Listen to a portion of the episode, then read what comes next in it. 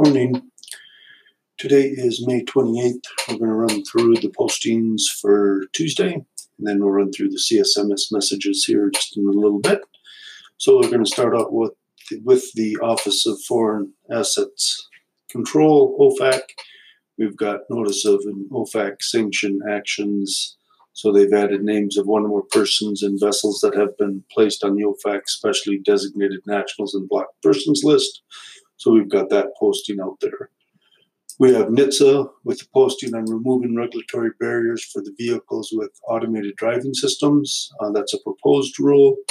Uh, ITC has a consolidated advisory opinion and enforcement proceeding, certain robotic vacuum cleaning devices and components thereof, such as spare parts commissions, determinations, not to review an initial determination terminating the advisory opinion proceeding so we've got that notice. And then we get into the ITA with heavy walled rectangular welded carbon steel pipes and tubes from Mexico. It's final results of anti dumping determinations of number of shipments 2016 to 2017.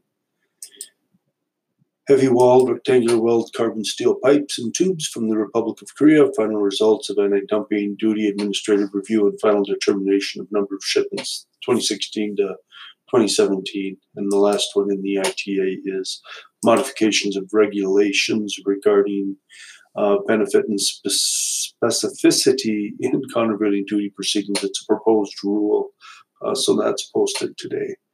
We get into the FTZ. We've got our approval of subzone status, United Parcel Service, Louisville, Kentucky. Then we have approval of subzone status, Calsonic Kansai, North America, Shelbyville, and Lewisburg, Tennessee.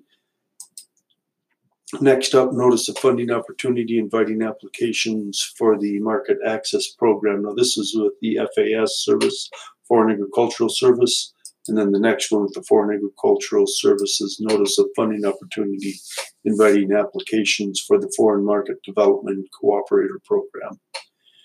We get into Department of Homeland Security They've got a couple um, notice of the President's National Security Telecommunications Advisory Committee meeting, and then we've got the Infrastructure Advisory Council meeting, the Information Collection Request Office of Management and Budget uh, Budget OMB Control Number 1625-0337. Then we got a bunch of safety zone postings. We get into animal plant health inspection services. It's notice of availability of an environmental assessment for the release of the Aphalara itadori for the biological control of Japanese um, uh, giant and bohemian uh, knotweeds. Next one up with APHIS is notice of availability of environmental assessments for the release of Chalsoi urbana and then the last one in the Federal Register for today is Animal Welfare Amendments, licensing provisions, and two requirements for dogs.